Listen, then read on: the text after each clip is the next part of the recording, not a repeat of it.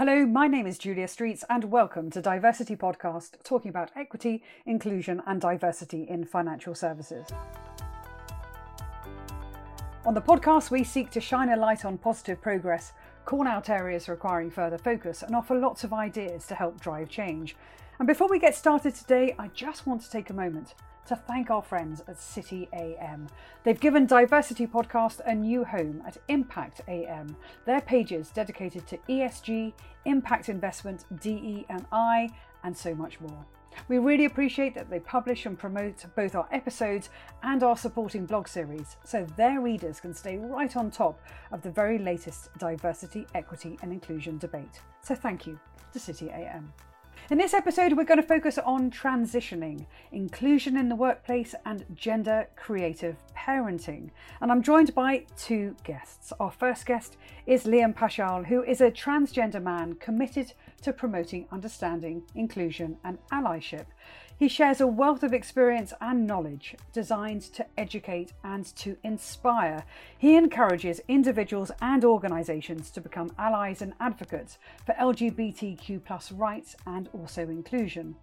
He's a much sought after speaker and commentator, listed as a LinkedIn top voice, and he has spoken to many organisations, combining both his personal stories with research all to provide a comprehensive understanding of the issues faced by transgender people. So, Liam, welcome to the show. Thank you for having me. I, I get so excited whenever I'm asked to participate in a discussion around gender, gender identity, um, transitioning, especially in the workplace. I think it's something that we need so much more representation in. And when I'm asked to share my thoughts and my personal stories here, I feel like I'm helping to create a better, more inclusive world for those that will be here long after I am gone. A very warm welcome. And our second guest today is Josephine Hughes. She is a BACP accredited counsellor and a business mentor who, in turn, helps other counsellors to market their practices. Her career has centred around helping parents cope with change and supporting people in difficult circumstances such as baby loss, infertility, and domestic abuse. Since two of Josephine's children came out as transgender in 2015, Josephine has been learning firsthand what it is like to face an unexpected change in family circumstances.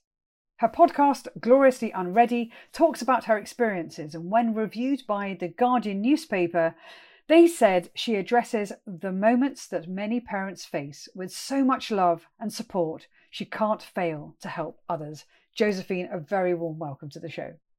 Oh, thank you, and thank you so much for inviting me to be here. I'm looking forward to sharing my views and, and listening to Liam as well. Well, I couldn't think of two better guests to have on the show, so welcome both. Uh, now, listen, before we get into it, I'm so curious to know what you're focused on right now. Josephine, can I come to you first? Yes, thank you. So, what I'd say is, as a parent, you want your children to be safe. it's such a basic sort of human fundamental thing that we look for. It's about survival. So, what I'm actually focusing on is trying to make the world a safer place for transgender people, um, especially in the current political climate, because transgender people make up less than 1% of the UK population, but they are so much in the news at the moment. They're attract- attracting an unnecessary amount of media attention. Um, so, I, I'm focusing on supporting them through my work, trying to help parents to help them um, accept their children, and also, I think, very importantly, amplifying transgender voices. So I've included them in my podcast as well because there's such a small minority and more people need to hear from them. Couldn't agree more. And I think this is a really fascinating juxtaposition between as you say, a lot of media attention, but also voices that need to be represented and need to be heard as well. Uh, Liam, same question to you. Uh, what, what, are you focused on right now?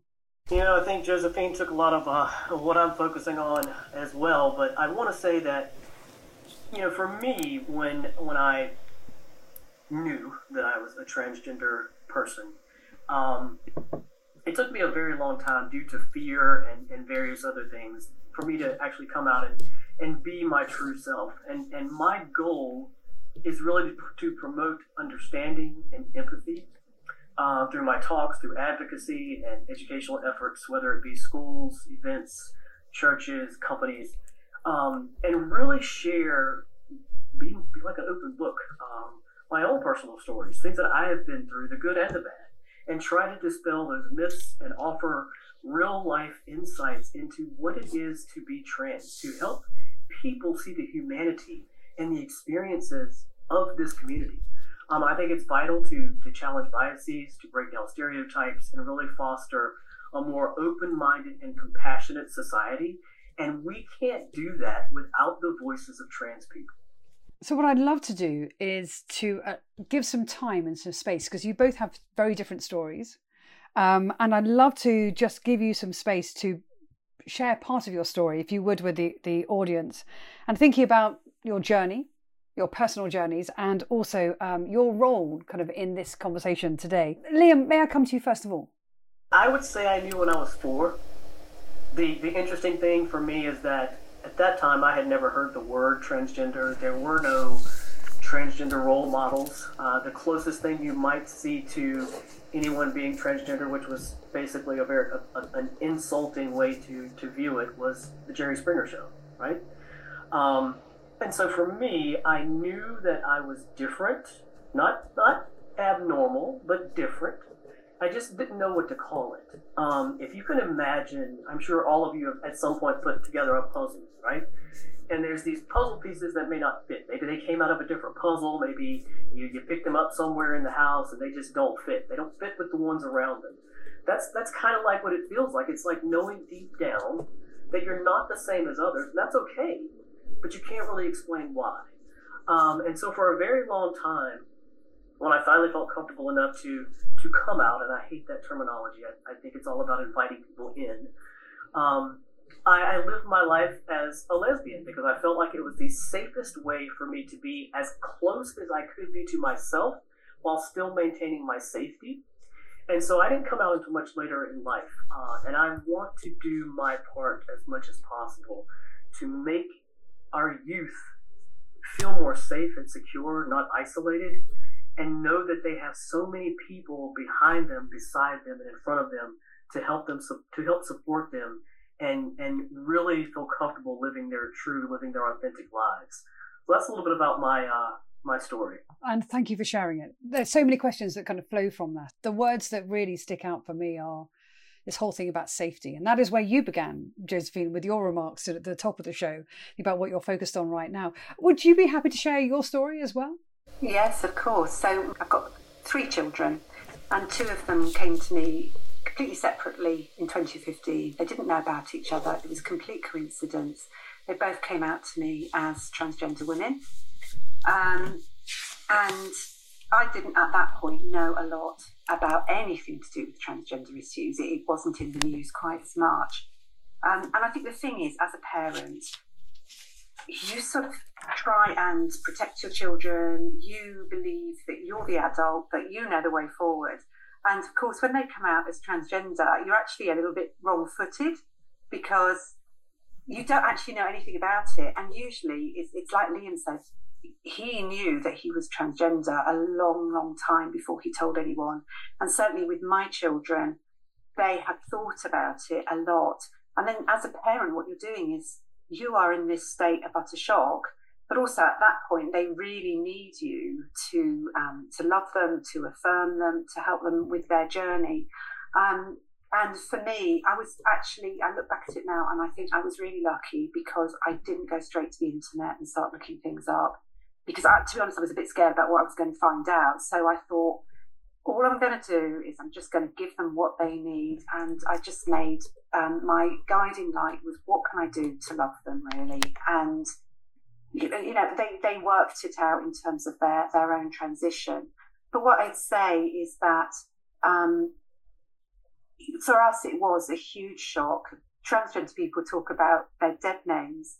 And my husband said at the time, he said, I feel it feels horribly appropriate because at that point, in a very typical parental way, this is what a lot of parents say, they feel like their children have died. But of course, that is not the case at all. And what we've discovered over time is actually our children, they are they are completely the same children, completely the same, you know, apart from the fact that they are much happier and they are more themselves.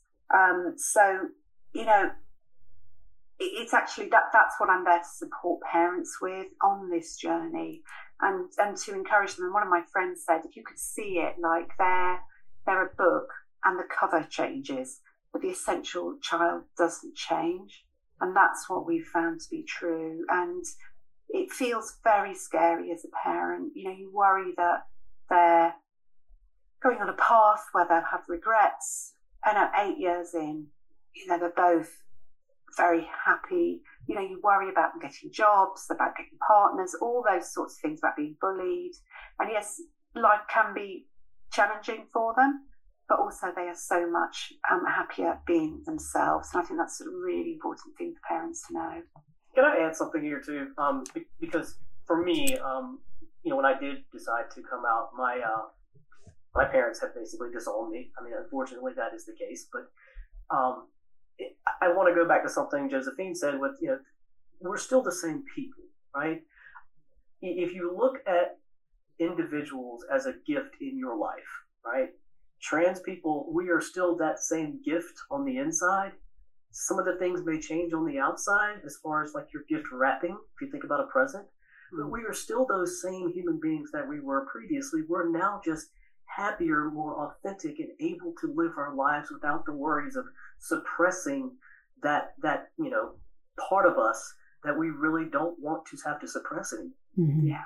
Well, thank you both for, for your thoughts on that. And later on in the show, we're going to talk about some advice to give parents, as you say, in that that, that critical moment. And, and and as many listeners will know, that as a gay woman, as a lesbian myself, I mean, I, I had I haven't really talked about it on the show, but I had my journey of coming out, and there, and I just want to support Josephine your remark about it's at the moment when children come to parents that they have done so much thinking that actually they need to be seen, they need to be held, they need to be loved and supported. And it's such a critical moment. We're going to come to that in a second. But before we do that, I'm really curious to pick up on this point about workplace and workplace practices. And you were talking there, Josephine, about your, your thoughts about you know, uh, will, will, they get jobs? And I understand one of your daughters uh, works in technology, I, I believe. Yeah. Um, yeah. So I, would love to get your thoughts on what can workplaces do? What are great best practices to support yeah. individuals? It's, it's such a great question. And like you say, my, my daughter is a technologist and she has very good skills. And that means that she is really in demand. And that, uh, so I think in terms of employers, they need to get their credentials out there right from the start. So, you know, recently during the pandemic, she looked for a job. She she can get job offers in three or four job offers within a couple of weeks. She was interviewed by several people. She chose the company where the interviewee interviewed her, and he had a pride flag behind him, and so she felt, yes, I can fit in. And something that she'll look for is she doesn't want to be the only LGBTQ person within a company. Um, so that inclusivity and diversity is really important to her. Now she's actually employed, so she's going through the process of um, her voice therapy. And so she got to the point where she had been speaking with her with a male voice, and now she's ready to use her female voice at work. So she talked to her manager about it, and the manager supported her and said, "What would you like to do about this? You know, do you want to make an announcement? Do you want me to make an announcement? How do you want it to do? And, and you know, listen to her opinion and then, um, you know, made it easy for her and, and, and, and paved the way for that, for that to happen. And then the other thing I just wanted to add is that, you know, she's a technologist and like many technologists, she's actually, um, she's got more than just being transgender. She's also got neurodiversity. So I think that's another aspect that employers need to consider when they are employing people from LGBTQ backgrounds, that they often do come with sort of intersectional things that we need to think about, um, communication and sensory overload. And I think it's important to obviously accommodate those as well to make life easier for transgender people. Wonderful. Thank you for your thoughts there. And uh, we're on a podcast, so the, the audience can't uh, see what I see, which is Liam, you were nodding with a lot of that. Love to get your thoughts. What, you know, what best practice? Also, where else must we focus? Well, first of all, we have to get away from the, the notion that inclusion, whether it be trans inclusion or any other type of inclusion, is, is a checklist, a checkbox activity, right? I think we, we have learned this more and more since the start of the pandemic, right? But it's it's an ongoing commitment to really foster a workplace where everybody can thrive, regardless of their background, their gender, their race, ethnicity, and so on.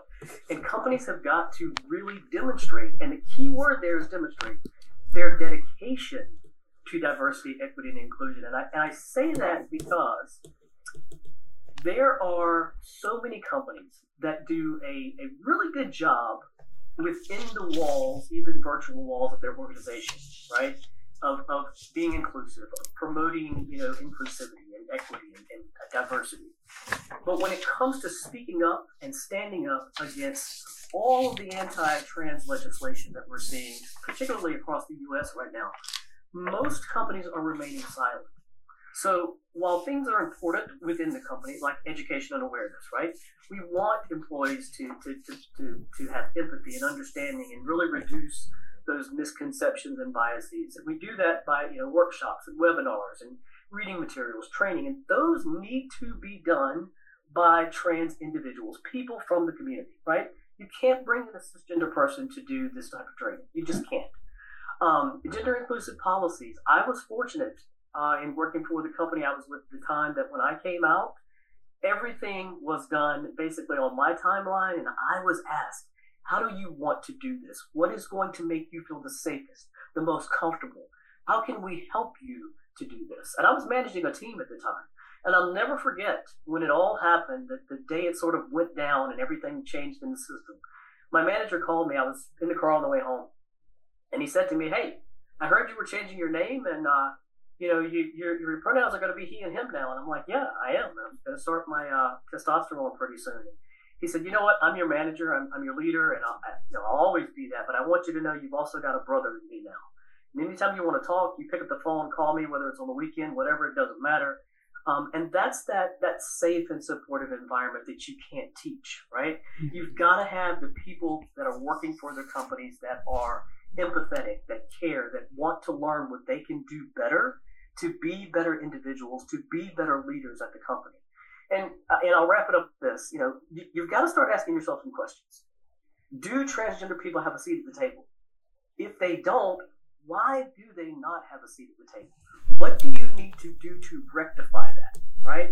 Is, is, is your company a place where not only can you say, hey, we're on the list of uh, inclusive companies from HRC, but do your employees feel safe being their authentic selves?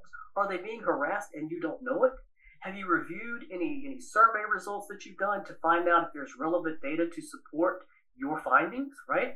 And how can we really signal to every single employee you are safe here? Whether you're working from home, whether you're working at a coffee shop, whether you are working in the office, you are safe with us and we are here to support you.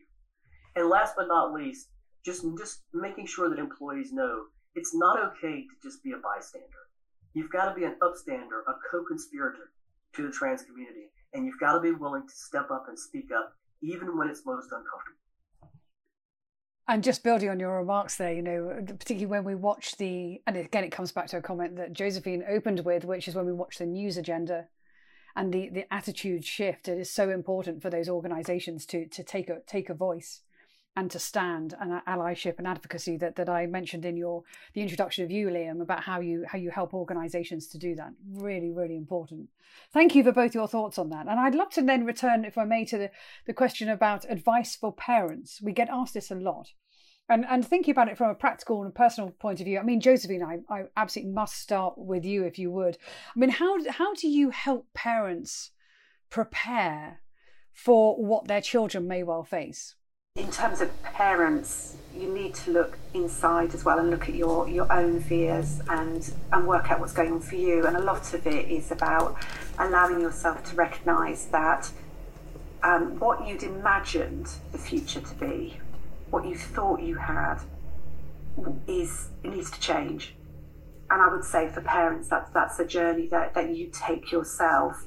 Um, that they've always been transgender. It's just you didn't know and you know I had all these fantasies about what my children's lives were going to be like, and I grieved for those fantasies. wasn't actually grieving for my children. So that's that's what I'd like to say to parents. But in terms of you know, preparing children for like the workplace, for example. I, I think there's there's a couple of things. I mean, you know, the obvious thing is is that you want to encourage them to get good skills, but like Liam was saying earlier, there's this, this huge stress of dysphoria if you know you're not being recognized if you're not being supported. And that's a huge huge distraction especially for young people. And, and suicide rates amongst young transgender people is very high. And i think you know at a societal level we need to recognize that and we need to make access to gender affirming care more e- easier. And i think as parents you know to affirm our children to at the very very least to use the correct pronouns and, and their new name if that's what they ask of us, um, because that will take a lot of the pressure off them. Um, and that means that they can then concentrate on their education, on their schoolwork or their university work, so they can get good skills and get themselves employed. It's taking away that stress of being in a minority. And I think as parents, certainly that's my passion to, to help make it easier for young people to be able to express themselves as transgender without it being a problem. Um, you know, obviously employers can, can help with their policies. That helps a lot. What advice would you give parents about how to look after themselves? Because arguably they're taking on that stress in an effort mm. to alleviate and, be, and support and help their children feel safe. What advice would you give parents? I think parents need to be really careful about where they go for information and advice. I've got a little handout that I give, and I had someone who came to me recently and said, oh, It's so refreshing to read this because most of what I've found on the internet has been really transphobic, anti transgender. That is the majority of, of a lot of what is written. Most of them, of the um, media, don't express pro transgender views. And that's very scary. And there's a lot of misinformation out there. So, you know, I would say to parents, you need to choose really carefully. And certainly in the UK, there is an agenda to undermine some of the LGBTQ organisations that can support people, like Mermaids, for example, or Stonewall, are spoken about very badly in, in the media. But in fact, you know, they are staffed by people who are part of the community or, or who are parents. And that's actually the, the, most helpful place that people can go. And to so I'd say be, be really careful, but also you know, if you need extra support, to acknowledge that this is a really hard thing that you're going through. Um, and, and if necessary, to seek out a gender affirming um, therapist. You can usually recognize them because they will use their pronouns after their names, for example, and you're not going to get them questioning or bringing up um, arguments that actually in no way reflect the research. There's a, there's a huge body of research into transgender medical care, and it goes against so much of what we read. Um, it isn't talked about, it isn't acknowledged, but you know, transgender people have been being looked after for generations. There is a good body of research out there, mm-hmm. but this often isn't recognised and it's not talked about or it's denied and um, other sort of small pieces of research are thrown up. I, mean, I wouldn't go on Twitter, for example. I wouldn't. I, have left Twitter. It's just not a place to be if you've got transgender kids. Liam, I'm getting a very, very strong signal that you're agreeing with that. I wonder if I could take you back to the original question, which is, you know, what advice do you give parents? Uh, obviously, you kindly shared some thoughts about your personal uh, expectations that perhaps, if I could be so bold as to say, weren't met. Um, I'd love to hear your thoughts and also what advice do you give parents? So, you know, one thing I would say is you've got to listen without judgment, and that is hard oftentimes for human beings to do in general. But if you're not creating that safe space where they can openly express themselves, you're doing a disservice to your child. Um, certainly, you know, shutting off communication and just ignoring the conversation, thinking it's a fad or a phase, that is not the answer. Um, you and, and like Josephine said, don't try to educate yourself with, with Twitter or X or God forbid whatever it's called now or any type of media. Um, there are obviously some good organizations that have websites that, that people can access, but you know, learn about the trans identities, the experiences, the challenges to understand better and, and really support your child one of the things that I hear quite often, which makes me feel very good about what I do, is I'll have people that will send me just a, an out of the blue message and say, hey, because of what you posted on here about this experience that you've had, I've been able to better understand my child.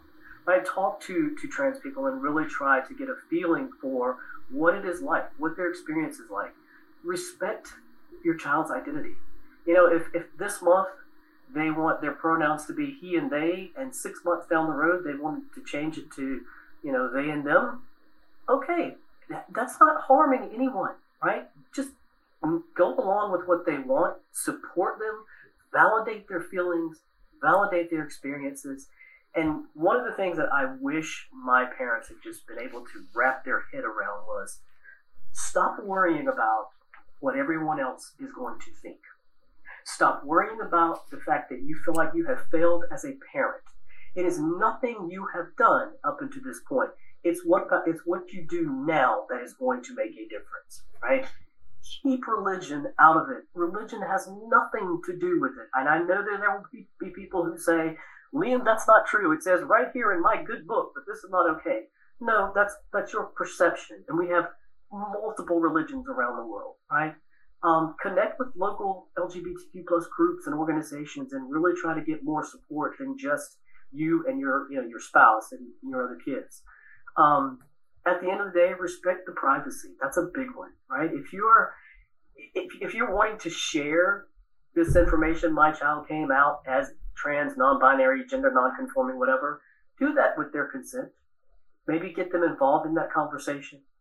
Um, and, and let them know that if they're going through any type of bullying, whether it be at school, on sports teams, whether it's an adult or another child, that you're going to be there and you're going to help them resolve that. You're going to you're going to call it out. You're going to stand up for them, and you are going to be there with that. Last thing I'm going to say here is that unconditional love. You've got to show them that no matter what, you love them unconditionally. That you are always going to be there to support them, and that you know they're the same person they've always been they're just maybe a little bit different on the outside now.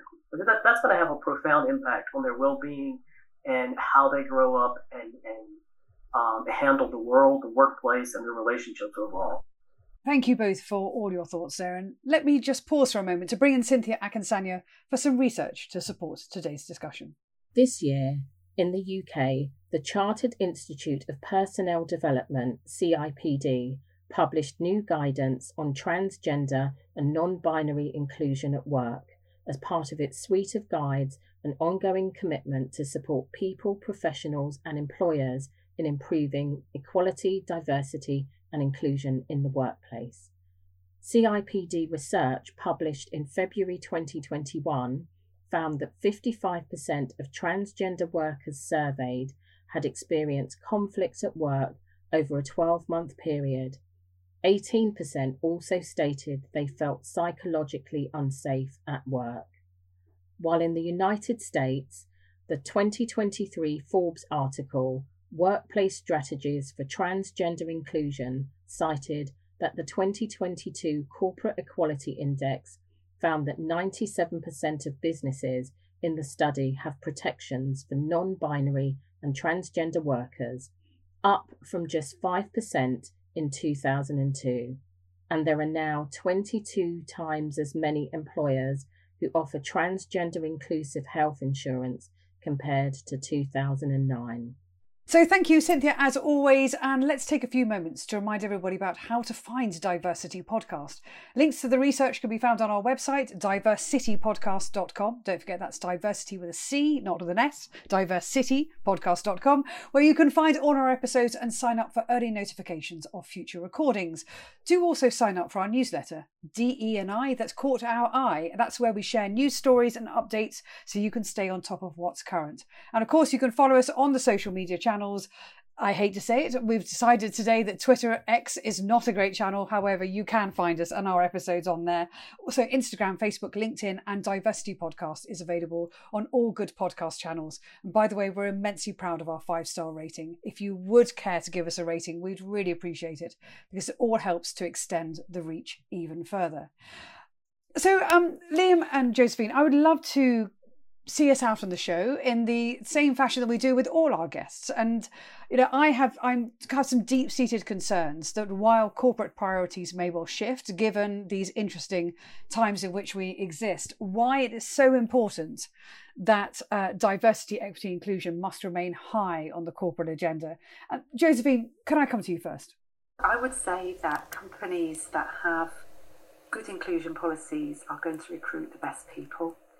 And people's identity isn't as important, really, in a sense. You know, productive employees, if they're supported in who they are, they'll be happier, they'll be more productive, they'll be more creative.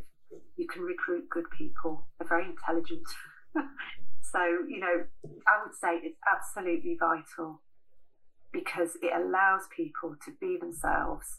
Happy workers are productive workers ultimately it all comes down to compelling reasons why in terms of performance during these interesting times see your talent and also uh, support your talents because then happy people are productive people. Thank you very much josephine. Really appreciate that.